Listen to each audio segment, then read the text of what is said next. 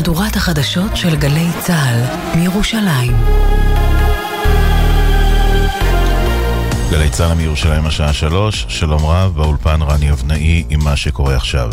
היום ה-19 למלחמה החמאס שיגר רקטה מעזה לעבר אילת, היא נפלה בשטח פתוח. מוקדם יותר התפוצץ באוויר טיל ששוגר לכרמל.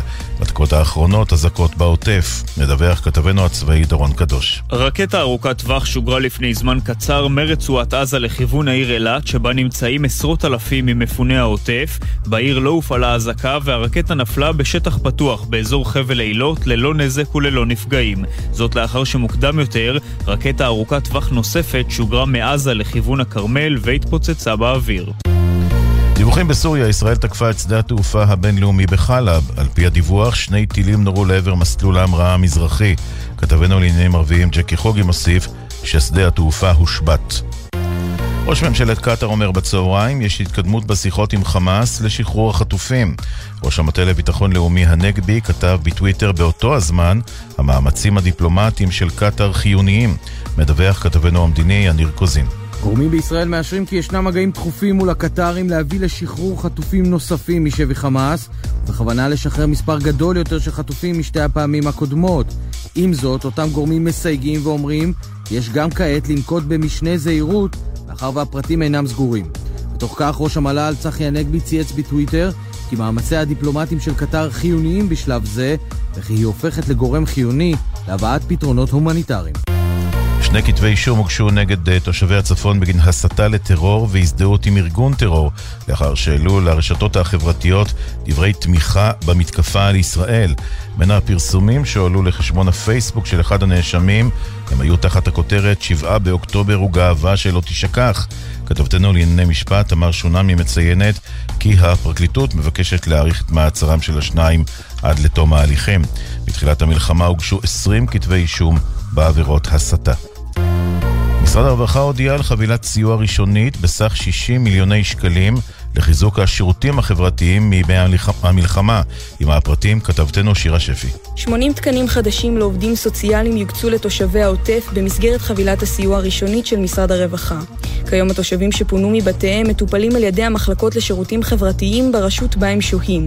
מחלקות רבות מתוכן מתמודדות עם חוסר בעובדים סוציאליים קודם למלחמה ולאוכלוסייה החדשה שנכנסה לרשות וזקוקה לסיוע דחוף. התקנים החדשים יחולקו בין רשויות העוטף, והעובדים שיאיישו אותם יגיעו לתושבים לפי החלטת כל רשות.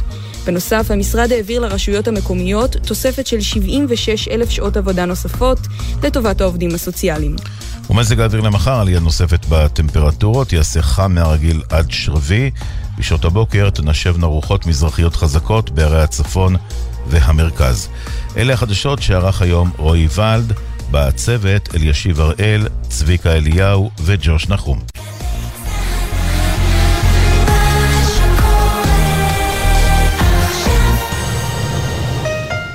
ישראל במלחמה, עכשיו בגלי צה"ל, יעל דן.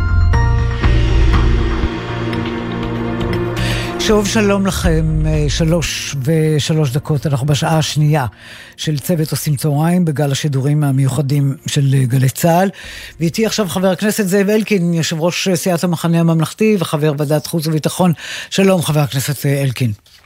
שלום, אחר צהריים טובים. תשמע, אתם בממשלה, אתם בקבינט, אפשר בהחלט לשאול אותך, מה קורה? נדמה לי שמגיע לאזרחי ישראל אה, לדעת. לאן הולכים מכאן? עצרו הכל? לא נכנסים? עוצרים? לא נכנסים? קרקעית? מה קורה? טוב, יש על זה באמת דיונים, ומי שמקבל את ההחלטות זה הקבינט, אני לא חבר בקבינט, אבל אני חושב שכולנו מבינים את ההקשר שיש פה... מספר תהליכים שמתנהלים במקביל, אני מעריך וחושב, ואני גם חושב שזה נכון, תהיה פעולה קרקעית uh, בעזה, אין דרך אחרת למוטט את שלטון החמאס וצריך לעשות את זה, אבל כל יום שאפשר להחליש את החמאס, לפגוע בו מהאוויר וזה יקל עלינו בכניסה הקרקעית, זה דווקא, אני חושב שזה נכון. אבל יש, יש עוד חיים. נתונים אה, אה, בשטח, אל מול הרצון או הצורך בכניסה אה, קרקעית, ישנה, ישנה שאלת החטופים. ואני שואלת אותך, האם הנחת העבודה צריכה להיות ההחלטה שקודם כל החטופים, לא משנה מה, קודם כל הם כי המדינה חייבת להם, או ביטחון המדינה, גורל המדינה, ניצחון המערכה הזו, קודם לכל. מה? ברגע ששני הדברים האלה מתנגשים, למה צריך לתת את העדיפות? אז צריך להבין, אם יש דרך מהר אה, להביא פתרון מלא או חלקי לסוגיית החטופים, כמובן שזה, שזה חשוב. אבל, ופה אבל הגדול, אסור לתת לחמאס לשחק בנו. הרי mm-hmm. ברגע שנגיד שיש החלטה שקודם כל החטופים, אני אגיד לך מה יקרה, לא יהיה פתרון לחטופים. כי הם ישתמשו בהם גם עכשיו כשכפ"ץ ובני ערובה כדי שלא תהיה פעולה אה, ולא נדע לפגוע בהם. ולכן אה, צריך להציב דדליין מאוד מאוד ברור. אם מצליחים להגיע, מאוד חשוב.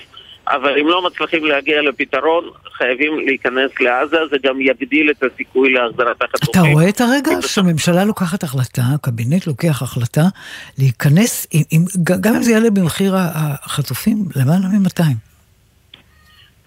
אם נשב בחוץ אז לא יהיה כלום, לא החטופים ולא נפגע בחמאס, זה רק שאלה של זמן עד שחמאס אה, ישתקם ויעשה עוד פעם פעילות כזאת. הרי אנחנו כבר הבנו שאי אפשר לחיות לצד ארגון כזה וצריכים למוטט אותו. זאת גם החלטה רשמית, כן? של הממשלה, של הקבינט. זהו, היו כל אה, כך הרבה הצהרות מלאות רעב, חייבים להגיד, בשלב הראשון, כאשר עוד לא נתנו, אני חושבת, את הדעת לדילמה הנוראה שתהיה פה. וזה אה, אלמנט החטופים. כל כך הרבה הצהרות, אנחנו ניכנס ואנחנו נרסק ואנחנו נעשה... נושא החטופים כאילו הגיע קצת בדיליי, קצת מאוחר. יעל, הנושא של החטופים הוא מאוד מאוד חשוב וכואב הלב של כולנו וצריך לעשות הכל כדי להחזיר אותם.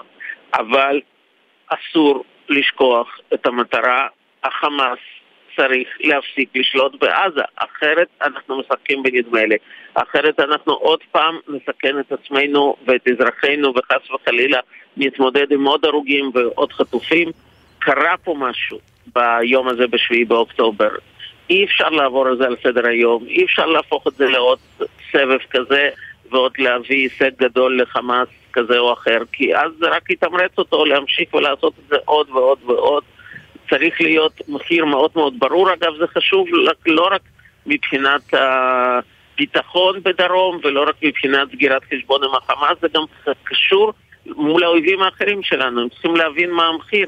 למי שמרים עלינו יד. אז את סדר העדיפויות שלך, אני חושבת שהצלחתי אה, לזהות, אבל אני, אני, אני רוצה לשאול אותך, חבר הכנסת אה, אה, אלקין, רק שנבין, כרגע יש החלטה לעצור, או שיש סיבות, אה, אתה יודע, כאלה ואחרות, אה, אה, צבאיות גם. אה, לעצור את זה ולהתכונן יותר ולהכיל יותר, אני, או, או מה? איפה אנחנו לא עומדים? לא, אני, אני לא מכיר שיש החלטה לעצור. לא? אני יודע שצה"ל מכין את עצמו. והקבינט צריך להחליט מתי כן. יוצאים לפעולה, כולם מבינים שהיא צריכה להיות, ומה שמאוד מאוד חשוב, צריך לזכור כל הזמן את המטרה, צריך לחסל את החמאס כארגון ששולט בעזה. הרעיון החמאסי אולי יישאר, אבל אסור שהוא יישאר בשלטון. תגיד, אה, אנחנו לא שומעים אה, אפילו כמעט לא את שמותיהם של גנץ ואייזקוט. אתה יודע, ההדלפות אה, נדמה לי באות רק מכיוון נתניהו, שהוא רוצה כך, והם רוצים אחרת, הוא רוצה לעצור, הם רוצים אה, אה, להיכנס. מה אתה יודע? יש אמון בקרב כל החבורה הזו? כי אנחנו מכירים גם את הכותרות הראשיות בעיתונים, אין אמון טוטאלי בין נתניהו לבין השותפים. קודם כל, אני לא חושב שזה מילת גנאי כשאת לא שומעת אה, דברים שצריכים להיאמר בחדרים סגורים. לא, לא, מאה אחוז, אנחנו, כן. אנחנו גם ככה לפעמים מדבררים את עצמנו יותר מדי. כן. כשחברי קבינט מתחילים להדליף החוצה מה הם אמרו ומה הם ככה, אני חושב שזו תרבות מאוד פגומה, הרבה שנים הייתי חבר מדיני ביטחוני, אני הקפדתי בשום פנים ואופן לא לתדרך מהקבינט. אה, בטח בנושאים שיש להם משמעות ביטחונית. הייתי יושב ראש ועדת חוץ וביטחון בזמן מבצע צוק איתן, ואני זוכר כמה עזרנו לאויבים שלנו, בגלל שאז חברי קבינט הכל היה בחוץ. תוך כמה דקות, כולל מצגות, כולל הכל. אבל כשאומרים. לך שיש חוסר אמון בין שלושת הקודקודים שם, אתה מכיר את החוסר אמון הזה, או שאתה רגוע, שהכל טוב? שהכל עובד כמו שצריך? קודם כל, במצב שמדינת ישראל נמצאת, אני לא רגוע. זה לא תפקידי להיות רגוע, ובטח לא שאנן, ואני בוועדת חוץ וביטחון, וכולל גם בוועדות המשנה הסודיות שלה, שואל את השאלות הכי קשות, את כולם, גם את הדרג המדיני וגם את צה"ל, כי זה תפקידי כחבר כנסת לשאול את השאלות הכי קשות, להקשות, אה, לטעון איפכא מסתברא, כי כשכולם ככה אומרים הן ורגועים ורק אה, אומרים אנחנו סומכים על כולם, אז בסוף קורה מה שקרה. ולכן אה, אני מצפה דווקא לזה שיהיו ויכוחים, כן? גם בקבינט וגם בקבינט המצומצם, אסור שכולם יהיו באותה דעה. השאלה היא אם באמת הם מוכיחים שהם יכולים לעבוד יחד. יש אמון ביניהם. והם עומדים, עובדים בסוג של סנרגיה, כן. אני לא יודע להגיד לך מה הדינמיקה בין אישית בפורום שאני לא יושב בתוכו, אני מאוד מקווה שזה כך, זה מה שצריך להיות. יש הרבה מחלקות, אבל יש רגעים שבהם את המחלקות האלה וגם אולי יריבויות אישיות צריכים לשים אותן בצד ולהתאחד למען הניצחון מול אלה שרוצים להשמיד אותנו. כי מול. הסכנה הזאת של אלה שרוצים להשמיץ אותנו, כל ההבדלים בינינו הם בסופו של דבר מתגמדים. אנחנו צריכים לנצח אותם, זאת כרגע המשימה. אחר כך נמשיך במחלקות בינינו.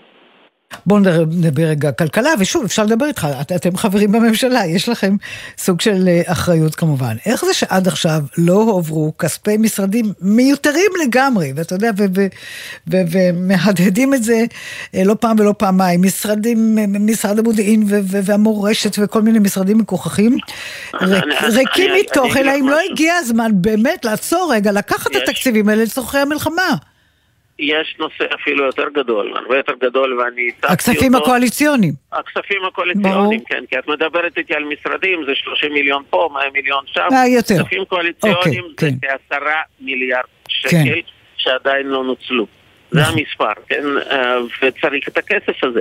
ולכן אה, פניתי עם חברי יושב ראש ועדת חוץ וביטחון, חבר הכנסת יולי אדלשטיין, בדר... לראשי מפלגות בדרישה לבטל לחלוטין את הכספים הקואליציוניים. לצערי זה עדיין לא קרה, היו כל מיני צעדי ביניים, אמרו שינסו להימנע מהעברות קואליציוניות בזמן המלחמה, אבל זה לא הסיפור. הסיפור זה לא להקפיא ואז להשתמש, זה לקחת את כל הכסף הזה.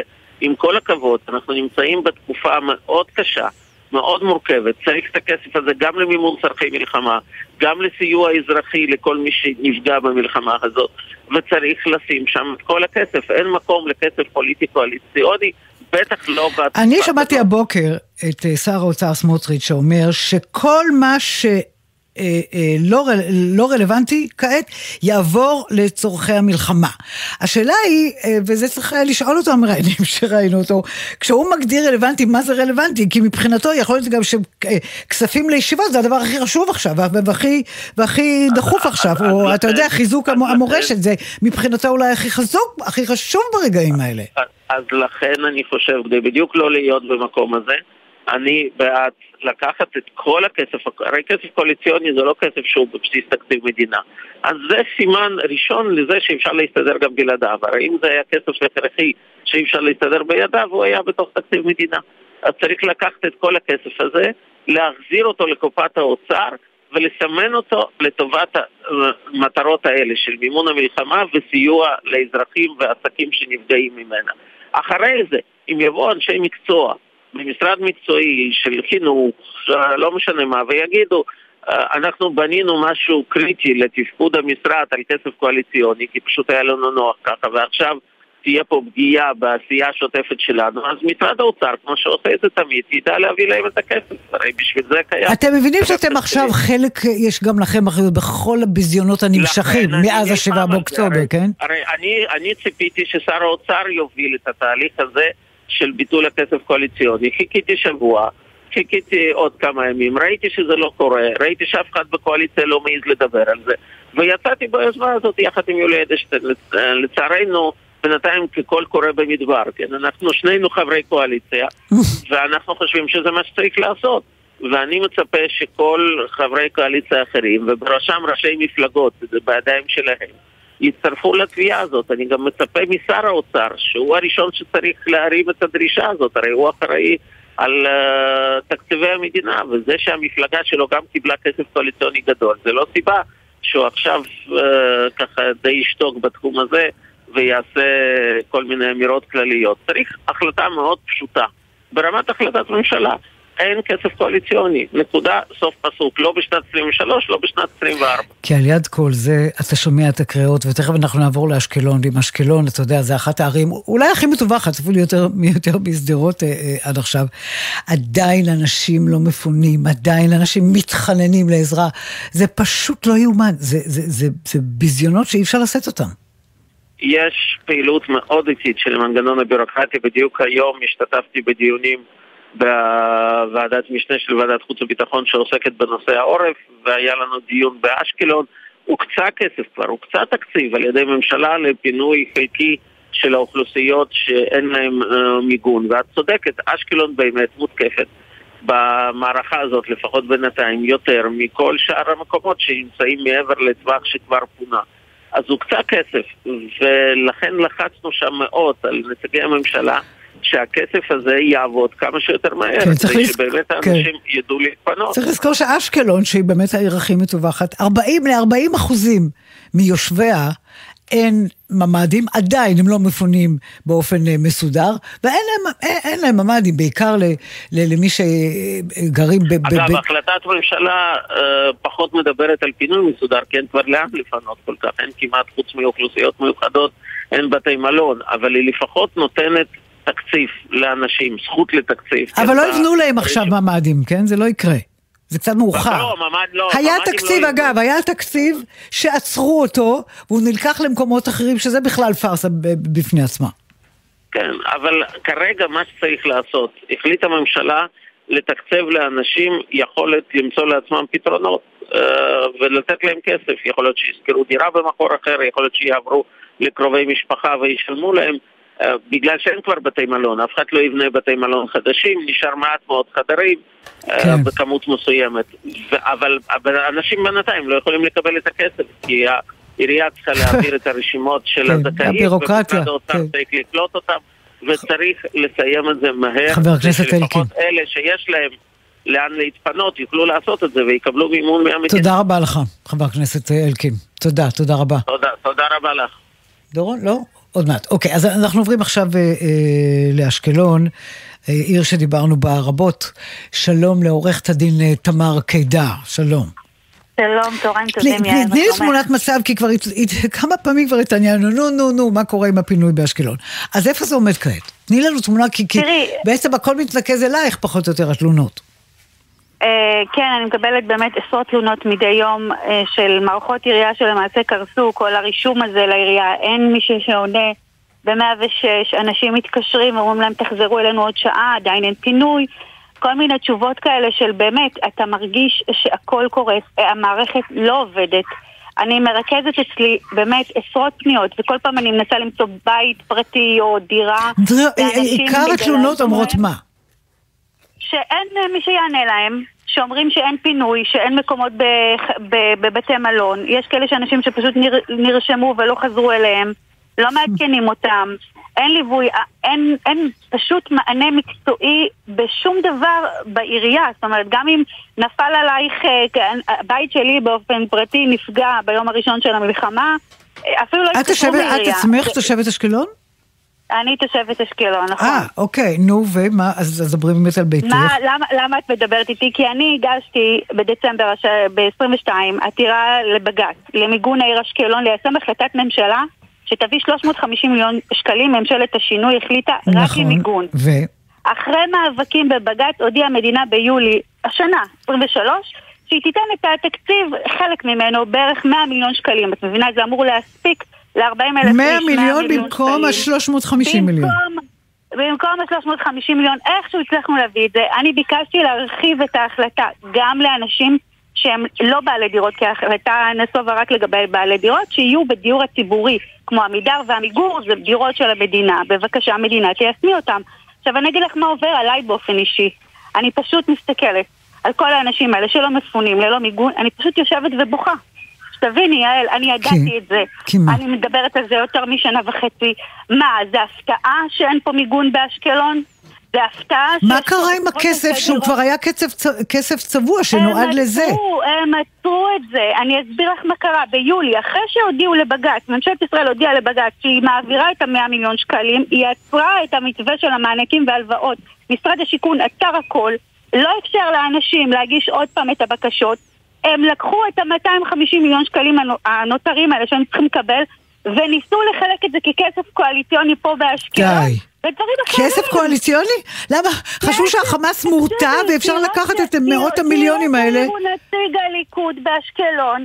ונתנו לו, אז היועצת המשפטית לממשלה עצרה את זה, אמרה אני מאשרת רק דברים שקשורים למיגון, לא דברים שהם קואליציוניים, לא חינוך ולא, אה, לא יודעת מה, תחבורה וקשקושים, רק למיגון, לביטחון של התושבים. וזה לא קרה. במקום להרחיב, עצרו את זה, ומה הם אמרו? תשימי לב לאבסורד, אנחנו בעיר הכי מטווחת גם היום, גם במבצעים הקודמים, יותר מכל מקום יותר משדרות, יותר מכל מקום, כן. כן. יותר מכל מקום, והם אמרו, תראי את הציניות, תראי את הציניות שהם עצרו את זה בתחילת, uh, בתחילת אוגוסט, הם אמרו, אנחנו ניתן 600 מיליון שקלים, אנחנו נותנים לכם בשורה, נתחיל לעשות התחדשות עירונית, אבל ממתי?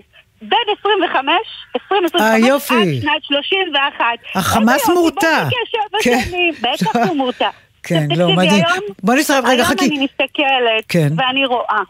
ואת יודעת, ואת יודעת, את מסתכלת, את אומרת, חלילה, אנחנו כואבים את המחדל הצבאי שנגרם, אבל אנחנו גם יודעים שיש פה מחדל אזרחי מאוד מאוד בעייתי. כן, בוא נדבר עם אזרחית אחת, עם אה, אה, מזיה פפיאשווילי, שלום, מתושבת העיר. היי, ספרי לי, אה, אני מבינה שאת בבית בלי, את בלתי מוגנת בעליל, מה? כן. ספרי לי קצת על, על, על, על מצבך והתסכול שלך.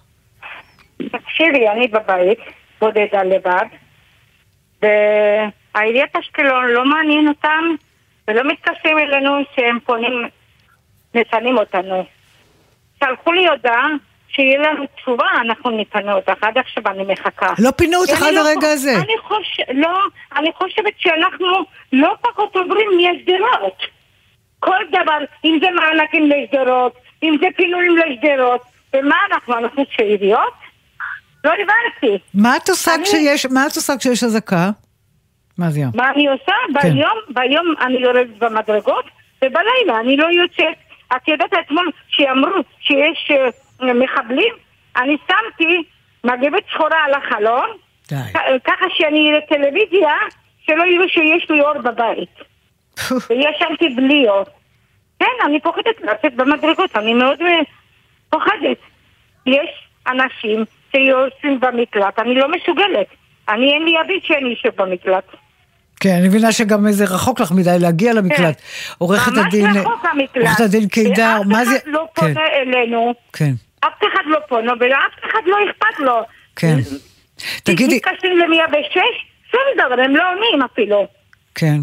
עורכת הדין קידר, אני שואלת את עצמי כמה אנחנו עוד נמשיך ונצעק פה עד שמשהו ישתנה.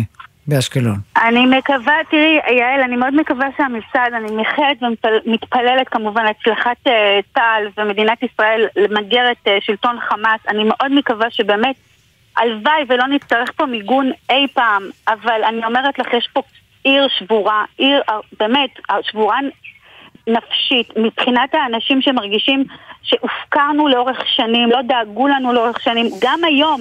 שכבר יודעים מה המצב האמיתי של תושבי אשקלון, גם היום אנחנו אחרונים בתור אחרי כולם, הרי כבר החליטו על פינוי ובסוף קידמו, עם כל האהבה שלנו לתושבי הצפון, קידמו אותם ואותם פינו קודם למקומות מוגנים. כן, ההחלטות פה הן בלתי לא מתקבלות על הדעת, במקום לפנות את כל מי שצריך. כן, תודה רבה. במקום לפנות כן. סדרי עדיפויות באמת לקויים, אני רוצה שתביני, במקום כן. להשמיש מקלטים, זרקו פה עשרות מיליוני שקלים על פסטיבלים ו- וכיכרות, ותביני, יש פה. היה קשה, כן. באמת, והכתובת הייתה על הקיר. עורכת הדין תמר קידר, אני, אני, אני, תודה רבה. תמר ומה זה? תודה רבה לך, תודה, תודה לכם. רבה, גם לכם. תודה רבה, תודה, תודה רבה. רבה. טוב, אצל החקלאים אה, זה גם כן, ממש, ממש. לא שמחה גדולה, הנזק הישיר וההיקפי לחקלאות כבר מתברר, אנחנו קרובים למחיקת החקלאות בעוטף, אומרים שם. שלום, אה, אורי דורמן, אה, מזכ"ל אה, התאחדות חקלאי ישראל, שלום. שלום. טוב, תן לי תמונת מצב, כאילו לא שמענו די, תן לי תמונת מצב על מה שקורה בחקלאות עכשיו.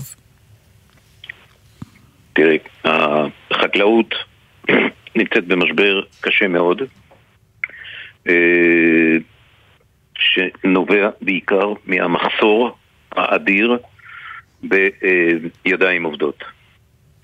והמחסור הזה משפיע על הייצור המקומי בצורה מאוד מאוד זה מפני דרמטית. שאנשים עזבו אה, אה, והתפנו? עזבו את השדות שלהם? עזבו את בתיהם? מה? למה? אני, אני אסביר. הבעיה הזאת נובעת מזה שחלק מהעובדים הזרים, התאילנדים מה שנקרא, שעובדים במדינת ישראל, אנחנו מדברים כבר על סדר גודל של 4,000 עובדים, עזבו את מדינת ישראל. הם לא עזבו רק את העוטף, הם עזבו, עזבו עובדים בכל מדינת ישראל, בכל החקלאות של מדינת ישראל. זה, זה מה, בעקבות מה שקרה בעוטף? קודם כל צריך להגיד, רבים נרצחו שם. נרצחו שם, משהו בסביבות אה, 30 אם אני לא טועה. נחטפו גם, אנחנו יודעים שגם נחטפו. נחטפו. כן. כן, אנחנו כמובן אה, עוטפים אותם, ואנחנו משתתפים בצער ה- צער המשפחות, ומלווים את גם נפטרו. אנחנו מלווים גם את החקלאים, מלווים את הפצועים, ואנחנו מלווים אותם. אנחנו עוטפים אותם, את כל התאילנדים. ואחרים ש- ברחו, אתה אומר? הם, הם, כן, הם, הם ביקשו לעזוב את מדינת ישראל. 4,000 תאילנדים. מתוך קרוב ל-30 אלף, כבר עזבו, כן. ויש עדיין כאלה שרוצים, אה, אה, שרוצים לעזוב. וכי כי גם נוצרה, נוצרה אווירה, וכמו ש, כמו שאת יודעת, שנוצרת אווירה, אווירה של פחד, אווירה, אה, אה, לחצים אז אין מי שיקטוף. את הירקות, אין מי שבעצם יטפל בשדות, שיעשה מה שצריך, אין. אין אנשים. בנוס, בנוסף, בנוסף לבעיה עם העובדים הזרים, גם סגרו את, ה, אה, את המעברים ביהודה ושומרון, שומרון, ולא נותנים לעובדים פלסטינאים שעבדו בחקלאות לבוא טוב, זה, ולעבוד. זה, זה אפשר, אפשר לקבל בהבנה, נדמה לי. תגיד, בסדר, אז מה, אז, מה אתם, מדברים- עושים- אז, מה, אז מה קורה? גם, אה, אה, ראיתי אתמול, לא יודעת, גם הייתה איזה, ראיתי איזה כתבה, פשוט הירקות או הפירות אה, נושרים, נופלים, הולכים לאבדון, זרקו אותם לפח. נכון, נכון, זה עצוב, עצוב מאוד מה שקורה. אנחנו עדיין, אבל אנחנו עדיין עושים מאמצים גדולים. גם החקלאים שהשטחים שלהם נמצאים אה, על הגבול עם, אה, עם עזה, וגם אה, החקלאים אה, בגבול עם אה, לבנון, איפה שאפשר, ואין, אה, ואין מגבלות ביטחוניות ואין סיכון של חיי אדם, עושים את כל המאמץ להמשיך לעבד את השטחים ולקטוף את ה... השאלה אם מי אה, עושה את זה, ואני שומעת, וזה מחמם לב, שיש לא מעט אנשים מתנדבים, כנראה לא מספיק, ובין התמונות שראיתי אתמול, ראיתי גם את תמונתה של מיקי חיימוביץ', שמה קורעת בתוך איזה שדה ו- ואוספת או קוטפת, נכון מיקי? שלום. אהלן, היי יעל. היי. כן, כותבת עגבניות. כותבת עגבניות. כן. זו תמונה נורא מצודדת, אני חייבת להגיד, אבל תראי, תני לי, מעבר כן, לרומנטיקה, זה- תארי לי מה- במה זה כרוך, מה זה אומר. אוקיי, קודם כל, אה, תראי, אני, אני עשרה ימים אה, מתנדבת במטה משפחות החטופים והנעדרים, ואני חייבת להגיד ש... ממש הרגשתי צורך גם לצאת החוצה ולעשות משהו שאני ארגיש ממש, אה, ממש את, ה, את העשייה, וראיתי את כל, את כל הידיעות על הצורך במתנדבים, ויצאתי עם כמה חברות, נסענו לדרום, לעוטף עזה, ממש רחוק, וסייענו לחקלאי שפשוט מתמוטט. אה, כי החממות שלו מלאות בעגבניות נהדרות, נפלאות, שפשוט אין מי שיקטוף אותן.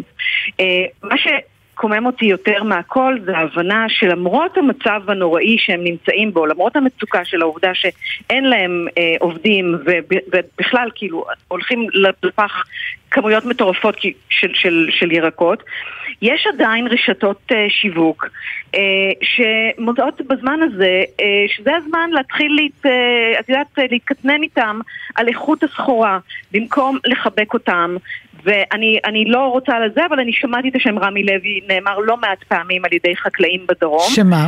וש, שהוא לא רוצה את הסחורה שתצטרך- שלהם, היא בשלה מדי? כן, כן, היא לא מתאימה, היא לא מספיק אה, זה, ויש פה, בעיניי, בעיניי זה, זה, יכול להיות שזה הוא וזה יכול להיות גם רשתות אחרות, אבל יחד עם זאת, במקום, במקום לחבק, במקום לה- להציף את השוק ב- בירקות של העוטף ולנתק אותם כ- כירקות העוטף, ל- ל- לעטוף את העוטף ו- ולעזור להם למכור את הירקות שלהם, במקום זה ממשיכים לעשות איתם את כל מה ש... תראי, אני מלווה את הסיפור של החקלאות כבר שנים. עשיתי בזמנו סרט על הביטחון התזונתי, על העתיד התזונתי של ישראל, גם בזמן מלחמות וגם לנוכח משבר האקלים. ואנחנו צועקים את זה כבר שנים, אנחנו צועקים את העובדה שגומרים פה את החקלאות בישראל. אנשים, חקלאים הם אנשים באמת הכי ציונים, ושהכי מגיע להם את התמיכה, ובטח ובטח שבתקופה הזאת, ובטח ובטח שלא להתחיל להתקנן איתם אם העגבנייה היא לא הכי יפה ולא הכי זה. צריך להציג, להציג את זה כעגבניות מהעוטף עם כל מה שזה אומר. בדיוק. ולתת להם את המחיר המלא, ולא להוריד להם כסף נכון. על זה אם, אם המלפפון הוא קצת יותר גדול, או אם העגבנייה טיפה, טיפה, להפך, צריך לגמרי. לעודד את, את הצריכה של הירקות מהעוטף, וצריך לעשות את הכל על מנת לעזור להם לקטוף. אז אני קוראת קודם כל לכל האנשים שיושבים בבית ומחפשים מה לעשות, מחכים לכם בדרום, יש אין פה, יש, ה, אה, יש כמה התארגנויות, גם של האחים למשק, שזה אה, אה, פועל יוצא של האחים לנשק, שכל יום מבית קמה יוצאים בשבע בבוקר אנשים ל, ל, ל, ל, לשדות לקטוף. יש מלא מלא פרסומים אישיים של חקלאים שמבקשים ידיים עובדות. לא בעיה למצוא את זה. אני עשיתי חיפוש בגוגל ומיד מצאתי למי אני יכולה לרדת ולעזור. ו, ומעבר לזה, אני אומרת, ת, תעודדו בקנייה ברכישה. יש כמה מקומות, יש uh, שופרסל, יצא עכשיו והם הולכים למתג את הנושא הזה ולעודד ולתמוך. Oh. ראיתי, ראיתי שעזריאלי ונויה שדה הולכים לעשות. יש הולך להיות מחר באקספו, גם בחמישי ובשישי, שוק של ירקות מהעוטף. תקנו מהעוטף, אל תקנו יבוא. זה, זה, זה שמייבאים עכשיו ירקות לפה, זאת שערורייה מטורפת. לגמרי. ואני קוראת לכל...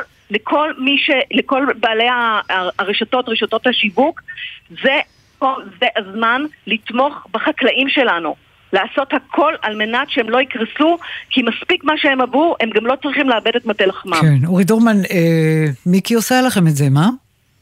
יפה מאוד, מיקי דיברה יפה מאוד ואני, ואני אה, מודה לה. כן. והיא אה, באמת... אה, ואתה מרגיש שיש באמת היענות של מתנדבים? יש, יש רצון עז, יש רצון עז של אה, מתנדבים לבוא ולהתנדב ולעזור, ואני אה, קורא ל, ל, לעוד, אני קורא, ל, ל, יש היום uh, הסטודנטים, סטודנטים ש, ששנת הלימוד שלהם uh, לא התחילה, uh, תלמידי uh, תיכון. עיקר הבעיה זה לקטוף את הירקות הבשלים? זה עיקר הבעיה? לא. קטיף של הירקות הבשלים? לא, לא, לא, אבל זה לא רק הבעיה. מה לא עוד? יש עוד עבודות, יש עוד עבודות, למשל צריך לשתול, אוקיי? יש כן. עבודות נוספות שצריך לעשות, לא רק יש גם עבודות... צריך לדאוג לעתיד.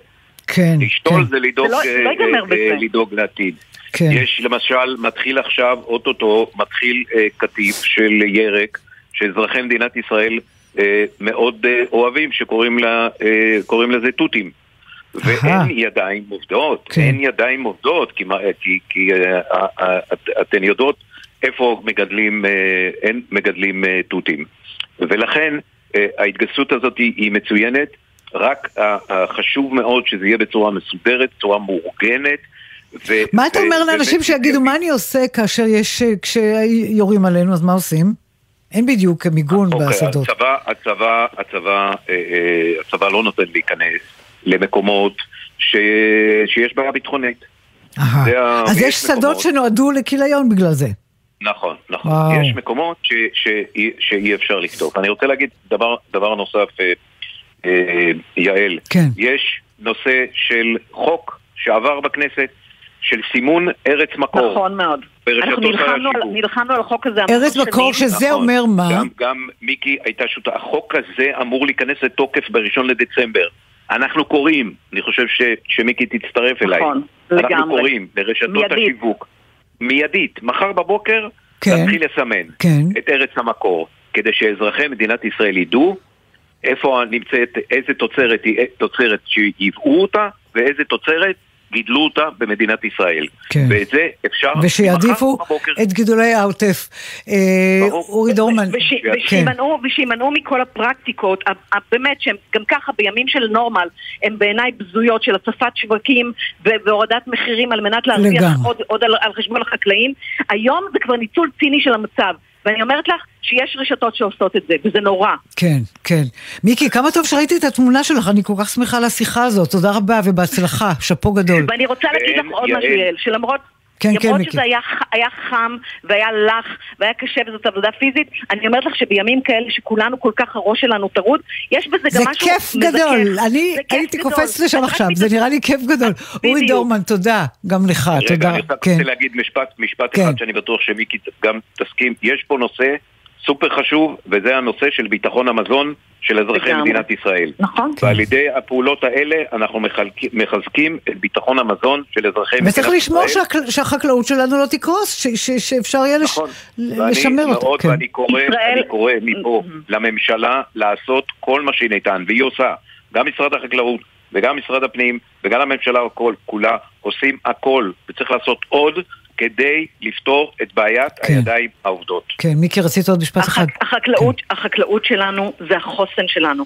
ישראל היא מדינת אי. אנחנו ראינו את זה גם בקורונה, כשיש בעיה של שרשראות אספקה וזה, אנחנו חייבים לשמור על עצמנו ועל העצמאות התזונתית שלנו. זה דבר סופר חשוב, ולצערי הרב, בתואנות של, את יודעת, יוקר המחיה וזה, מרסקים פה את החקלאות, במקום שהמדינה תעודד חקלאות, ת, תעזור להם, לפעמים אפילו תסבסד, אין ברירה. מדינת ישראל צריכה את החקלאים שלה, צריכה את הפירות ואת הירקות שלה, ואנחנו צריכים להבין את החשיבות שלהם ולעודד כן. אנשים לעבור לחקלאות, להישאר בחקלאות, וכי אין, זה אוכל, זה באמת, זה הדבר הכי חשוב. בלי כן. זה אין לנו חיים. כל מילה. מיקי חיימוביץ', תודה רבה רבה. גם לך, אה, אורי דורמן. תודה, תודה רבה. תודה. תודה כמה. הודעות ואנחנו אה, ממשיכים. מיד. הבית של החיילות, גלי צהל. בעקבות המצב הביטחוני במדינת ישראל, אנשי משרד החינוך מלווים את משפחות הנפגעים והמפונים, ונותנים מענה רגשי, חברתי וחינוכי לילדים ולבני הנוער. אנשי השירות הפסיכולוגי-ייעוצי של משרד החינוך נותנים מענה במגוון נושאים לצוותי החינוך, לתלמידים ולהורים. כוכבית 6552, קו הסיוע הרגשי פועל 24 שעות ביממה. כולנו משפחה אחת. יחד ננצח. גם במלחמה, במשרד התחבורה מחברים את ישראל. אנו ממשיכים להפעיל את שירותי התחבורה באוויר, בים וביבשה, כדי לתמוך במערך הלחימה ולאפשר המשך רציפות תפקודית במשק הישראלי, על פי הנחיות פיקוד העורף ומשרד הביטחון. אנו זמינים במוקד המידע ופועלים כדי להעניק את השירות המיטבי בשעת מלחמה. כמו בבית, גם בדרכים נשמעים מהנחיות פיקוד העורף. נעבור את הדרך הזאת יחד. מידע באתר משרד התחבורה והבטיחות בדרכים, ובטלפון כוכבית 4515. יחד ננצח. יש לכם משכנתה או הלוואה לשלם? בנק ישראל מסייע לכם. לקוחות כל הבנקים ברחבי הארץ, שימו לב, כדי להתמודד עם המצב, מוצעת לכם עכשיו שורת הקלות, ובהן אפשרות לדחיית תשלומים, פטור מעמלות, הקלה בריבית על משיכת יתר ועוד. למידע על ההקלות לציבור ועל ההקלות המיוחדות לאוכלוסיות שנפגעו, היכנסו לאתר בנק ישראל. המתווה ייכנס לתוקף ב-31 בחודש. אולי עכשיו קצת קשה להגיד שיהיה בסדר, ובכל זאת, תנו לנו לנסות.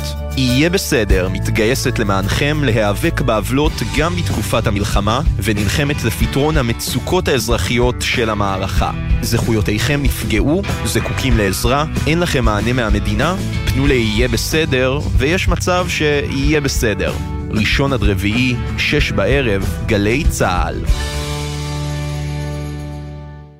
מאחורי השמות, בוקר טוב ישראל חולקת כבוד לנרצחים ולנופלים. תמיד עם חלומות משוגעים, חיוך ממזרי וחולצה להחלפה. וחלמה לעזור לילדים עם מוגבלויות באמצעות תרפיה עם כלבים. מפעל חייו היה הרפת. בכל בוקר נספר משהו קצר, פרט מידע, אירוע או חוויה שישפכו אור על מי שהיו ואינם עוד. בני משפחה וחברים המעוניינים לחלוק עמנו בסיפורים ובתמונות מוזמנים לעשות זאת באמצעות הדואר האלקטרוני זיכרון כרוכי glz.co.il מאחורי השמות, מדי יום ביומן הבוקר של גלי צה"ל עם אפי טריגר. עכשיו בגלי צה"ל, יעל דן. שלוש אה, שלושים ושמונה בגלי צה"ל. דורון אה, קדוש, אה, עדכון שלך. שלום דורון. שלום יעל, כן, לפני זמן קצר צה"ל חושף, לא בפעם הראשונה, אבל אחרי כמעט עשר שנים, את תמונתו העדכנית של דובר הזרוע הצבאית של חמאס, אבו עוביידה, וגם בשמו האמיתי, חזיפה אל-כחלוץ, זה השם האמיתי שלו. אה, את יודעת, צה"ל אז עכשיו מנסה ראינו את לסמן הפנים לו... שלו מחוסר, לא ראינו את פניו גלויים עד היום. כן, נכון? רק נגיד ל- למי שעדיין לא מבין מי זה מהציבור, כן, כן. אז אנחנו מדברים על אותו דובר הזרוע הצבאית של חמאס שכל הזמן מופיע עם כאפיה, כן. הוא אף פעם לא חשף אה, באופן פומבי את הפנים שלו, אז עכשיו צה"ל אה, חושף את תמונתו, אה, כאילו רוצה ומה אומר לסמן לו, לו. הופה, הופה, הופה, אנחנו מתקרבים אליך, זה הרעיון? רוצים להראות לו, אנחנו יודעים מי אתה, יודעים איך אתה נראה, יודעים מה השם האמיתי שלך, זאת אומרת שלא... והסימן הסימן הזה הוא כמובן מיועד לכל בכירי חמאס, גם לאבו עוביידה, אבל גם לכל היתר כמובן, אנחנו יודעים עליכם יותר ממה שאתם חושבים. כן. תגיד, אני שומעת, אתה אומר לי שכמות המטרות שמותקפות שם בעזה זה בלתי פוסק. עכשיו, תמיד כשיש מבצעים, אז אנחנו אומרים, טוב, נו, מה, מה כבר עוד נשאר? אז הם כבר מפציצים בעניינים ריקים. בנק המטרות הוא אינסופי? מה זה? תראי, הוא לא אינסופי, אבל העניין הוא שכל הזמן מחדשים אותו, וכל הזמן, גם תוך כדי הלחימה, מייצרים מטרות נוספות ומשיגים מודיעין שמאפשר להמשיך לתקוף כל הזמן. אנחנו אומרים, אמנם כמעט לא מדברים על זה, אבל התקיפות בעזה נמשכות כל הזמן, בלי הפסקה. אתמול בדיוק ביקרתי במרכז האש של פיקוד הדרום בבאר שבע, יש שם הרבה מאוד תאי תקיפה. כל הזמן זה כמו פס ייצור ממש, כמו מפעל. מביאים למפקד מרכז האש או מפקד תא התקיפה, מכלול התקיפה, אה, דף, מסומנת עליו מטרה. זאת המטרה מטרה... זה אומר מה? שיש שם אנשי חמאס, שיש... שיודעים בדיוק מה יש שם. זה יכול להיות שזאת עמדה לשיגור אה, רקטות. משגר שיודעים שיש בו רקטות טעונות שמכוונות לכיוון שטח ישראל, או פצמ"רים, או פעיל חמאס, פעיל שהיה חלק מהטבח בעוטף, או פעיל שביצע ירי רקטי לעבר ישראל. זאת אומרת, השינוי הוא שלא מתחשבים יותר בבלתי מעורבים, זה הסיפור, מה? נכון, תראי, יש כמה דברים... לגמרי לא. יש כמה דברים ששמתי לב אליהם בביקור הזה. קודם כל הכמויות, הקצב. פגשתי שם מילואימניקים שמשרתים שם כבר 30 שנה, הם אומרים בקצב כזה, בכמות כזו, שזה ממש כמו פס ייצור, זה דבר שעוד לא נתקלנו בו, אבל גם סוגיית האזרחים הבלתי מעורבים שנפגעים בתקיפות האלה, מה שמכנים בצה"ל נזק אגבי, זה משהו שצה"ל היום יכול להרשות לעצמו להתחשב בו פחות. קודם כל, בעיקר באזורים שצה"ל דרש מהם להתפנות. כל אזור צפון הרצועה והעיר עזה, להתפנות. שאמרו לכל האזרחים להתפנות, זאת אומרת לא אמורה להיות שם אוכלוסייה, אבל יודעים שיש שם אוכלוסייה, ולכן צה"ל מרשה לעצמו באזורים האלה לפעול בצורה יותר עצימה. אני אתן לך דוגמה מאיזושהי מטרה שאתמול אה, הייתי עד ל- לתהליך התקיפה שלה, הביאו בפני מפקד התקיפה את המטרה, סימנו לו אותה, והיה רשום שם נאזה, נזק אגבי, שבע. כלומר, יהרגו בתקיפה הזו שבעה אזרחים רמת בלתי הדיוק מעורבים. פשוט מטורפת. ממש ככה, יודעים, שימי לב כמה יודעים הכל. והוא נתן אישור. וכששאלתי אותו, תגיד, היום אתה מאשר את המטרה הזאת, אבל לפני שנה או שנתיים כן. היית מאשר אותה, הוא אמר, לא בטוח. זאת אומרת, היום כבר צה"ל מרשה לעצמו דור, בוא יותר. נגיד, כל העולם רואה, ושעון הזמן שניתן לנו הולך ומתקצר, אני חושב שכבר אין לנו, אין לנו יותר קרדיט מבחינת העולם. מבחינת. לגיטימציה כן, בינלאומית, כן. תראי, שאלה טובה, אם שואלים את מזכ"ל האו"ם אז כנראה שאין לנו, אבל אם שואלים את נשיא הברית כנראה שיש לנו. אני כן אה, חייב להגיד לך, ראיתי תמונות של איך עזה נראית. שהתמונות האלה הן לא, כמעט ולא מתפרסמות לעולם כי כבר לא כל כך מצלמים את רצועת עזה ואיך היא נראית, כנראה אנשים מפחדים להסתובב בחוץ, בטח באזורים שמותקפים כל הזמן. אבל כן, עזה היום נראית שונה לגמרי, קו האופק שלה כבר הרבה יותר יש נמוך. מצב שאנשי אה, החמאס הולכים גם כן לדרום. זאת אפשרות שקיימת, אבל חשוב להגיד זאת אומרת, בעניין יכול הזה... שפשוט עוברים לדרום, לא? כן, אבל אם הם יהיו בתנועה וינועו, הם עשו- עשויים, עלולים לעשות טעויות מבחינתם שיאתרו את המיקום שלהם. אז זאת שאלה מבחינתם, אם עדיף להם להישאר במקום שהם נמצאים וכל עוד אה, אה, לא בטוח שיודעים איפה הם, או שעדיף להם לזוז ואז הם יכולים לעשות טעויות ויזהו את התנועות שלהם. שאלה מבחינתם, ברור שהם יכולים לנסות לעשות גם את הדבר הזה. אנחנו עוד נחכה ונראה, אבל ברור שלצה"ל יש רשימה... רשימת חיסול חשבונות ממש, שהם כל מחבל ומחבל, החל מהבכירים ביותר שאנחנו מכירים את השמות, אבו עוביידה הוא אחד מהם למשל, ועד למחבלים הזוטרים שביצעו את הטבח בעוטף, שהיו שותפים לו, יש ממש רשימה ארוכה שהשב"כ מחזיק, שמתכוונים לחסל חשבון עם כל אחד ואחד, במיוחד יעל, וזה אני שומע הכי הרבה מגורמי הביטחון, המחבלים שעשו כאן את הטבח בעוטף עזה. הם האנשים שחשוב מאוד לצבא ולשב"כ להגיע לכל אחד מהם, ואני אתן לך רק דוגמה אחת ממשהו ששמעתי עליו אתמול, על אזרח עזתי. בכלל לא פעיל אה, מחבל של גדודי אל-קסאם, אלא אזרח מהאספסוף העזתי שפרץ פשוט, פלש לתוך שטח עוטף עזה כי ראה שהגדר פרוצה, הגיע לתוך שטח העוטף, תפס חיילת, הרג אותה, רצח אותה, ועשה מעשים נוספים שאני מעדיף זה לא? לפרט בשידור. זה קרה ב-7 באוקטובר, אה, באותו, אוקיי, באותה כן, שבת שחורה. כן, אה, הרג את אותה חיילת ועשה דברים נוספים. היה ברשימה, רשימת החיסול של השב"כ, של אותו צוות שב"כ וואו. מיוחד שקוראים לו נילי, נצח ישראל לא ישקר, דאגו להגיע אליו, מצאו ותפסו אותו בבית uh, קפה. שהוא יושב, שותה קפה, בבית קפה איפשהו ברצועה, חיסלו אותו, ובאופן הזה אמרו לי, מתכוונים לבוא חשבון עם כל אחד ואחד. איפה יושב זה שחטף את תמר בשבעה באוקטובר והותיר את המשפחה שלה, את, את, אה, את אימא שלה, אנחנו אפילו לא בטוחים אם היא חטופה. משהו נורא נעשה, אנחנו לא יודעים מה. אימא שלה עדיין בעצם לא קיבלה ידיעה אה, ממשית. ואני רוצה לדבר איתה עכשיו. דורון, תודה רבה. תודה. יאיר, האימא של תמר גוטמן. תודה רבה. היי, שלום יעל. היי, היא הייתה במסיבה, נכון? היא הייתה במסיבה. אמרתי כן. שמישהו חטא, בעצם אפילו אתם לא יודעים אם היא חטופה או אנחנו לא. לא יודעים. אנחנו לא יודעים. לא אה, קיבלתם בדיוק- הודעה כלשהי מוסמכת כך או אחרת? האמת היא שלא לא- קיבלנו שום הודעה כלום? לגבי שום דבר. כל מה שיודעים על תמר בצבא או במשטרה זה דברים שאנחנו מצאנו וחשפנו לבד ושלחנו? להם. והם. והם, אחד זה תכתוב, אה, שיחת טלפון עם- אחות של תמר בבוקר, אה, תמר יש אה, טילים באזור שלנו תצאו מהמסיבה, ואחר כך התכתבויות בין תמר לבין אחותה שנותנים לנו לצאת ולא נותנים לנו, סליחה, לא נותנים לצאת, ואנחנו כן יכולים ולא יכולים, ואז השיחה התנתקה, אנחנו קיבל, מצאנו בדרך לא דרך את ה... טלפון, אה, והטלפון הגיע אלינו, ואז ראינו עוד כמה עדויות שהיא ניסתה להתקשר, ושאנחנו שלחנו לו... הטלפון נמצא. בשטח המסיבה, נמצא פה. כן, כן, כן. אוקיי. ואז מישהו אה, מהבורחים מהמסיבה, שאת יודעת, בגיל הזה הם מדליקים מיד פלאפון, וצילם את הבריחה שלו, אה, נתקל למערב שהבת שלי עם החברים שלה אה, הגיעו אליו כשמצד אחד ניידת משטרה שצועקת עליהם תשכבו תשכבו ומהצד השני המחבלים שיורים אה, והוא צילם את זה ואת הקטע הזה אנחנו הצלחנו למצוא ב- ברשתות ושלחנו למשטרה אה, וזה, אלה העדויות אז, אז יש לכם איזה. מחשבה שאולי היא נהרגה ולא מצאו את גופתה? אז זהו, שלצערי הרב הבוקר נודע לנו שעוד שניים, יצאה עם ארבעה חברים, שניים אותרו אה, לפני שבוע והבוקר קיבלנו אישור של זיהוי לשניים אחרים. שאותרו איפה? רגע, לא הבנתי, אותרו מה? איפה? איך? חיים? מתים? מה? אותרו כנרצחו, הלוויות שלהם היום בערב.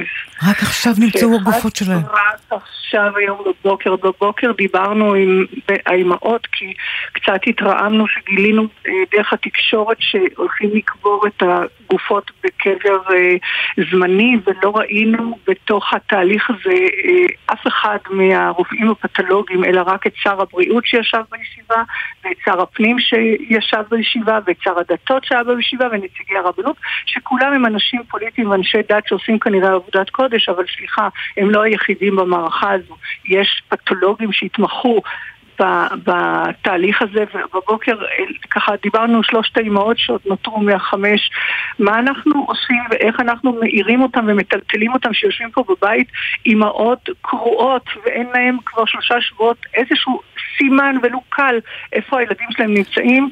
שעתיים אחרי זה קיבלנו בשורה על על, על אה, שני הבנים, על דור אה, תואר ועל אה, בן, בן כהן, כן. והבת שלי נשארה כרגע בסימן שאלה ענק, ואנחנו ממוטטים כמשפחה. את מקווה בסתר ליבך שהיא בעזה? אני יודעת, אני יודעת. את יודעת שהיא שם? אני לא יודעת כן. למה. אני, אני באמת? מרגישה, אני, אני, אני מרגישה. אני, אה. בסרטון, אני לא יודעת, תקשיבי, אני לא מאמינה בדברים כאלה, אבל אני כרגע רוצה להאמין בתחושות שלי. כן. בסרטון רואים שהאיש משטרה צועק עליהם, תרדו, תרדו, אחד החברים נפגע, השני מנסה להגיע אליו, אליהם, והבת שלי אה, נכנסת לתוך האוטו. והסרטון נגמר. אה, הטלפון נמצא במרחק בחוץ, מחוץ לאוטו. ה- ה- האימהית שלי, שהבת שלי קטנטונת ויפה ומקסימה, אה, למחבלים יש אינטרס לקחת אותה. ואם היא לא נפגעה, אבל- ואם היא לא נפגעה בריסוס שלהם, אז הבת שלי נמצאת באיזשהו זה, מקום. זה, זה, זה בעייתי במיוחד, כי אני מבינה שהיא סובלת במחלת קרון. מחלת קרון זו נכון. מחלת מעיים קשה. נכון. קשה לחיות איתה בלי טיפול, ואני יכולה להניח שזה רק מוסיף לדאגה שלכם. בדיוק. ואנחנו, וכאן אני אתרכך, וזו הסיבה שאני מוכנה להתראיין, כי נורא קשה לי לחזור על הסיפורים האלה. כן. אנחנו לא יודעים כלום. אף אחד לא ניגש אלינו, חוץ מאשר, באמת, ראשת המועצה שמגיעה ואיזשהו קצין שלא יודע שום דבר בעצמו, מסכן, מגיע, מחבק ואומר, אין לי מה להגיד לכם כרגע, ונתראה מחר. כלום אנחנו לא יודעים, ממש כלום, ואז אנחנו רגע אחד חושבים שאולי היא בשורה, ואז אנחנו רואים שהם הולכים לקבור אותם בלי בדיקות DNA, או לפחות לא הסבירו לנו, ורגע אחד אנחנו חושבים שהיא... אה, חטופה, כי כאילו לא היו סימני חטיפ... לא היו סימני דם ואלימות ליד כן, הטלפון שלה. כן, כן, יאירה. ואנחנו משפחה. אנחנו אה, איתכם, אה, כאילו, את יודעת, מתפללים, מתפללים לפחות נורא, שאולי באמת חטופה. ו- וש... את יודעת, אני שמ- עם שמ- האגואיסטית. שמענו מהחטופה ששוחררה, יוכבד ש- שטיפול רפואי ניתן שם, את יודעת, בוא- בואי נקווה, בואי נקווה שניתן לה משהו. אני לא מקבלת את זה, אה, אני יודעת שנאמרו לה דברים להגיד, אני גם יודעת, אני אחות במקצועי. את יודעת שנאמרו לה דברים להגיד? את יודעת? אני שומעת, אני אחות, הייתי אחות בכירה בבית חולים, אני יודעת איזה תרופות יש בעזה, אני יודעת איך אנחנו התנדבנו, חלק מאיתנו, ללכת לנתח ולטפל בחולים עזתים או בחולים עזתים שהגיעו לבית החולים שלנו כן. כדי לקבל טיפול. אז יש לי שמץ של מושג מה קורה בעזה, כן. בטח לא במר... במרתפים כן, של כן. החמאס. יאירה. אני לא מאמינה שמקבלים טיפול.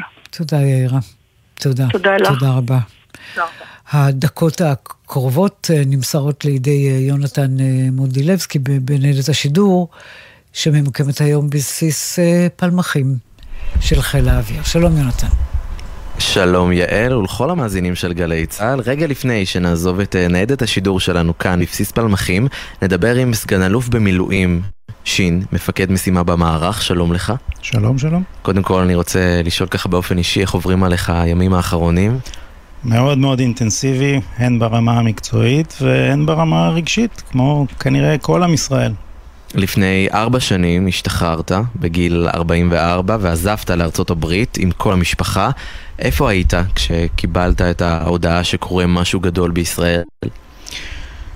ראשית לא קיבלנו הודעה, אה, סיימנו ארוחת ערב ב... אצל חברים, ובדרך הביתה פתאום אה, מישהו שנסע איתנו באוטו אומר, אה, אה, יש אה, שיגורים בארץ. לצערי, אנחנו כבר רגילים. המשכנו לדבר, וכעבור 20 דקות הוא עוד פעם אומר, אה, יש שיגורים שהם ממשיכים בארץ. זה היה קצת חריג. הנסיעה הביתה לוקחת 50 דקות, כשהגענו הביתה אחרי 50 דקות המשיכו השיגורים, והסתכלנו אשתי ואני אחד על השני ואמרנו, טוב זה חריג. התגובה המיידית של אשתי הייתה, טוב, אני הולכת uh, לראות חדשות, להתעדכן מה קורה, אני מאוד uh, מודאגת. והתגובה שלי הייתה, uh, אני הולך לישון, כי יש לי הרגשה שבבוקר אני אצטרך לארוז מזוודה ולחזור לישראל. ככה זה תפס אותי. Um, למחרת בבוקר, אה, כשהיה כבר ערב בישראל, אה, קמתי. הדבר הראשון שנטע אומרת לי, נטע אשתי אומרת לי, זה אם לא ראית חדשות אז אל תתעדכן, תבוא למטה, אני אכניס אותך לעניינים. יואו. זהו. איך הייתה ההגעה לישראל? היא הייתה הגעה פשוטה? אה, כי לא נראה אז- לי. לא. אז uh, ברגע שראיתי את התמונות של המחבלים שמתארים uh, מבית לבית בקיבוצים, למרות שעל המסך היה כתוב uh, 100 הרוגים וכאלף פצועים, הסתכלתי על נטע ואמרתי, אוקיי, זה... זה, משהו גדול. זה כנראה גדול מזה ואני צריך לחזור לארץ. מיד התיישבתי על uh, כל אתרי הטיסות וכבר לא היו כרטיסים, שזה היה לי אישית מאוד קשה, אבל משמח כי היה לי ברור שאנשים נלחמים על להגיע לארץ. Uh, כעבור uh, יום וחצי, פחות או יותר, קיבלתי טלפון של מישהו, סליחה, קיבלתי טלפון של uh, מישהו שמארגן טיסות לישראל, דיברתי איתו, הוא אמר, אם יש לך צו 8 ואתה יכול להיות ב-JFK עד 11 בבוקר, אני מעלה אותך לטיסה. וואלה. אז זה היה 11 וחצי בלילה, רכשתי מיד כרטיס לניו יורק, uh, וככה התגלגלתי, הגעתי ל-JFK. אה, גיליתי לנגד עיניי משהו כמו 70-80 אנשים עם צווי 8, חלקם עם מוצ'ילות שהגיעו מהטיול ישירות מדרום אמריקה, חלקם שבאו עם אה, סנדלים ומכנסיים קצרים, והתכנסנו, הגיע אותו בחור שקרא לעצמו התורם, ואמר, אני, מי שיש לו צו 8 ויסביר לי לאיזה יחידה, יראה לי שהוא הולך ליחידה מבצעית, אה, הוא יקבל כרטיס טיסה. עברנו סינון אה, מהיר. ואמרו לנו לכו לדלפק של דלתא, העלו אותנו על טיסה מניו יורק לאתונה, אה, וכשנחתנו, פגש אותנו בחור ישראלי אחר, אמר לנו, אוקיי, כולם מתרכזים במקום מסוים, עוד חמש שעות מגיעה עוד טיסה מניו יורק, ואז נטיס את כולכם ביחד במרוכז. זה חתיכת מסלול עברת פה, ממש, אה, ממש ככה. סיפרת לי גם שבאת עם אה, מזוודה אחת של בגדים ומזוודה אחת של אה, מלאה בשוקולדים. זה נכון, לצערי היה לי uh, זמן, הייתה לי יממה וחצי עד הטיסה הזו, אז uh, חשבתי מה ישמח. Uh, הלכתי לסופר, מילאתי עגלה עם 22 קילו של uh, שוקולדים, ובעצם למטוס עליתי עם מזוודה קטנה של uh, בגדים, ומזוודה של 22 קילו, הגעתי לטייסת, והעברתי אותה לשלישה שתחלק לחיילים בדת"קים, וכל החבר'ה שעבדו כבר קשה את השלושה ימים האחרונים. סחטנה לך. סיפרת לי גם שאשתך והבת שלך מתעסקות בהמון הסברה בארצות הברית, מה הן מספרות מהזווית שלהן? לא קל ביומיום, על אחת כמה וכמה לא קל uh, בתקופה הזו. אנחנו גרים באזור שהוא uh, יחסית עם הרבה מאוד ישראלים, או ישראלים לשעבר, ויהודים, ואנחנו ביום יום לא חווים הרבה uh, אנטישמיות או דברים שכאלה, uh, אבל זה תמיד שם. אני חייב להגיד שהשכנים uh, עוטפים אותנו בצורה מאוד מאוד יפה, אבל יש, יש ראליז בוושינגטון די.סי של פרו חמאס, אני לא מדבר על פרו פלסטין, אני מדבר על אנשים שמצדיקים את המעשה הנורא וואלה. שנעשה בשביעי באוקטובר.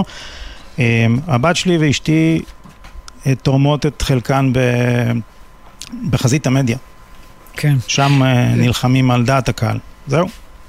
יונתן, אנחנו נודה לכם. תרצה למסור לפני סיום דש לקרובים שלך אולי, שאולי מאזינים, אולי יאזינו אחר כך? אני רוצה להגיד לכל מי שנלחם פה, לא חשוב אם הוא הגיע במיוחד או לא, שיהיה חזק, אנחנו כולנו עוברים את זה יחד, אנחנו ננצח, יונתן, ואחר כך נעשה סדר במה שצריך. יונתן, תודה לגמרי. רבה לכם שם.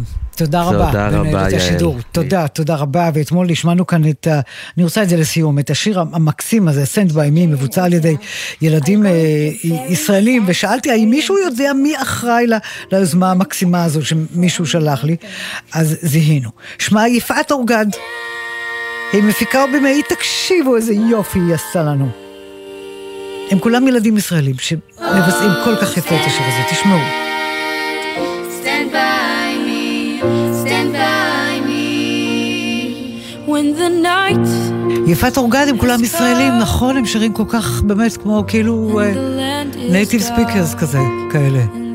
נכון, יפת? כולם ישראלים, חלקם אה, דוברי אנגלית. אה, ואיך אספת אותם? האמת שהם ילדים מוכשרים מאוד שאני מכירה גם באופן אישי או אה. מהתעשייה, ופניתי אליהם וכולם אה, נרתמו אה. אה, באהבה לפרויקט.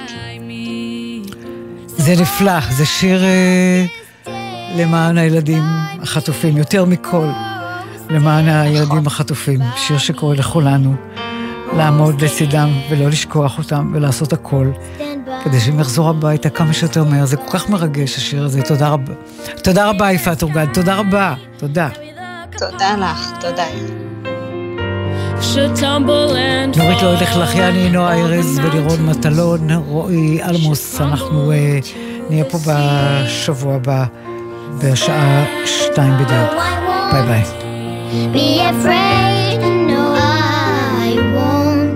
be afraid. Just as long as you stand, stand by me. So all I ask is stand by me. אתם מאזינים לגלי צה"ל. אזרחים ותיקים, מוקד החירום לסיוע בנושאים חיוניים פועל למענכם 24 שעות ביממה. התקשרו כוכבית 8840. יחד ננצח. משרד הנגב, הגליל והחוסן הלאומי. פצועים ומשפחות שכולות, הביטוח הלאומי פתח למענכם קו חירום כדי שתוכלו לקבל סיוע מיידי שאתם זכאים לו ברגעים קשים אלו. פיצוי למשפחות הפצועים על אובדן הכנסה בתקופת האשפוז, סידורי לינה סמוך לבית החולים, החזרים תמורת התרופות ומכשירי עזר לפצועים, השתתפות בהוצאות האבל למשפחות שכולות, הבאת קרובים מחוץ לארץ ושירותי עזרה וסיוע נוספים. המוקד פועל בימים ראשון עד שבת, מ-8 בבוקר עד 8 בערב, ומספרו 02-626-9999. איתכם גם ברגעים אלו, הביטוח הלאומי. קיבלתם התראה על ירי רקטות וטילים בזמן נסיעה בתחבורה ציבורית? בקבלת ההתראה ברכבת או באוטובוס בדרך בין-עירונית, מתכופפים מתחת לקו החלונות ומגינים על הראש באמצעות הידיים למשך עשר דקות. אם נוסעים באוטובוס בתוך העיר ואפשר להגיע למבנה סמוך בזמן, יורדים מהאוטובוס בזהירות ותופסים מחסה במבנה. אם אין אפשרות להיכנס למבנה בזמן העומד לרשותנו, נשארים בתוך האוטובוס, מתכופפים מתחת לקו החלונות ומגינים על הראש באמצעות הידיים. עוד פרטים באתרים של פיקוד העורף, הרלב"ד ומשרד התחבורה. בימים כאלה אין דבר יותר מרגיע מקולה של אימא. גלי צה"ל מחבקת את האימהות במתכונת מיוחדת של קולה של אימא. כמו אהבה של אימא. בכל יום, מראשון עד חמישי, בשבע בערב, ובשישי בתשע בבוקר, עם ניידת השידור, מבסיסים ברחבי הארץ. גלי צה"ל פה איתכם, כל מקום, כל הזמן. מיד אחרי החדשות, ירון וילנסקי ואמיר בר שלום.